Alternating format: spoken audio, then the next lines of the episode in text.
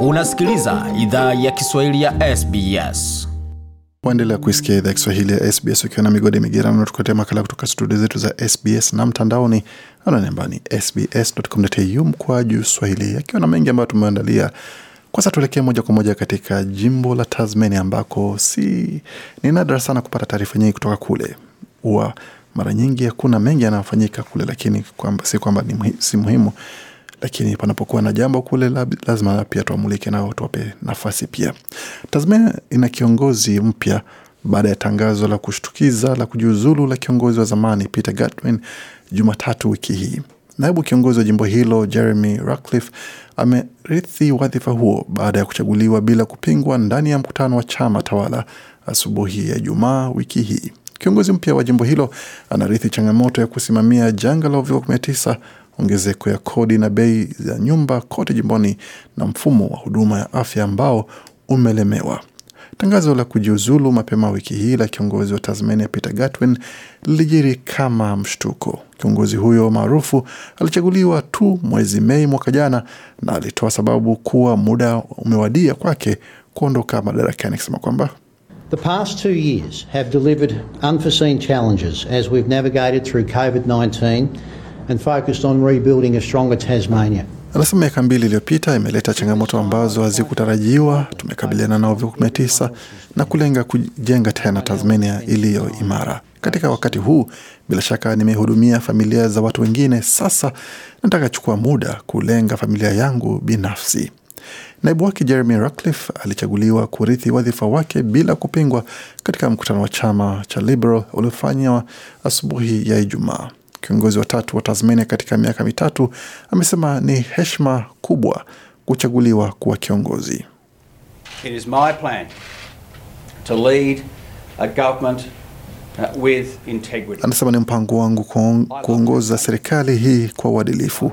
Napenda Tasmania, napenda watu wetu wa Tasmania wote. Nilizaliwa hapa, nilikuya hapa na nimefanya kilimo hapa, alisisitiza Bwana Ratcliffe.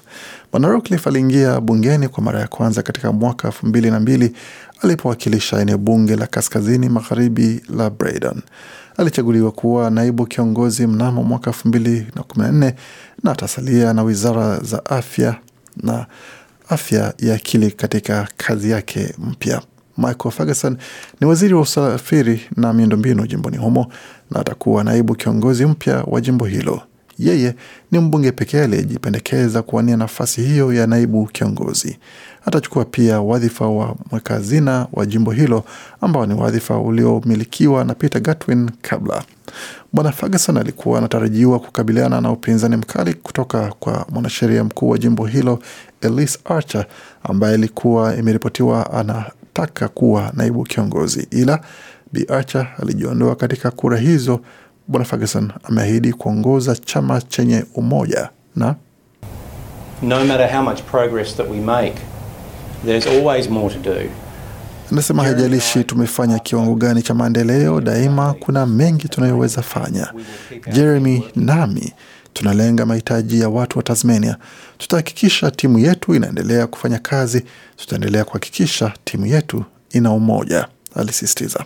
Katika miezi tatu iliyopita, chama cha Liberal cha Tasmania kimekabiliana na maamuzi ya kujiuzulu kwa waziri wa elimu Sarah Courtney na kiongozi wa jimbo Peter Gatwin.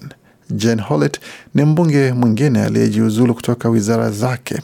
Mbunge wa chama cha Leba wa eneo bunge la Franklin ambaye pia ni msemaji wa upinzani Dean Winter hajafurahishwa na hali hiyo, akisema kwamba Tasmanians voted last May for a secure government, for a stable mwezi Mei mwaka jana watu wa Tasmania walipiga kura kwa serikali imara na yenye ustawi, na kile ambacho wamepewa ni vurugu na fujo. Kuna tuna kiongozi mpya ndani ya mwaka mmoja, tuna baraza jipya la mawaziri. Hiki sicho watu wa Tasmania walitaka, alisisitiza kiongozi wa upinzani. Jeremy Rockliff anarithi mfumo wa huduma ya afya wenye matatizo. Emily Shepard ni katibu wa chama cha wauguzi na wataalam wa kuzalisha nchini Australia. Amesema itabidi akabiliane na nguvu kazi yenye matatizo ya kujiamini na Even prior to COVID 19, from a nursing and midwifery perspective, there were significant challenges. Anasema hata kabla ya uviko 19 kwa mtazamo wa wauguzi na wataalam wa kuzalisha, kulikuwa changamoto nyingi katika nguvu kazi, na bila shaka idadi ya nafasi za kazi ambazo zilikuwa zinasababisha magumu kwa upande wa watu kufanya kazi kwa masaa ziada, kazi ambazo watu wanafanya kazi kwa masaa mengi, pamoja na mchoko mwingi miongoni mwa wauguzi na katika fani za ukunga. Baraza la mawaziri la bwana Rockcliffe litatangazwa wiki ijayo, na bila shaka tutaweza kuletea taarifa mpya kuhusiana na yale ambayo yanaendelea katika jimbo hilo la Tasmania punde tutakapopata taarifa hizo. Makala yaliandaliwa na waandishi wetu Sarah Monda na Gode Migerano. Hii ni idhaa Kiswahili ya SBS. Penda, shiriki, toa maoni. Fuatilia idhaa ya Kiswahili ya SBS kwenye Facebook.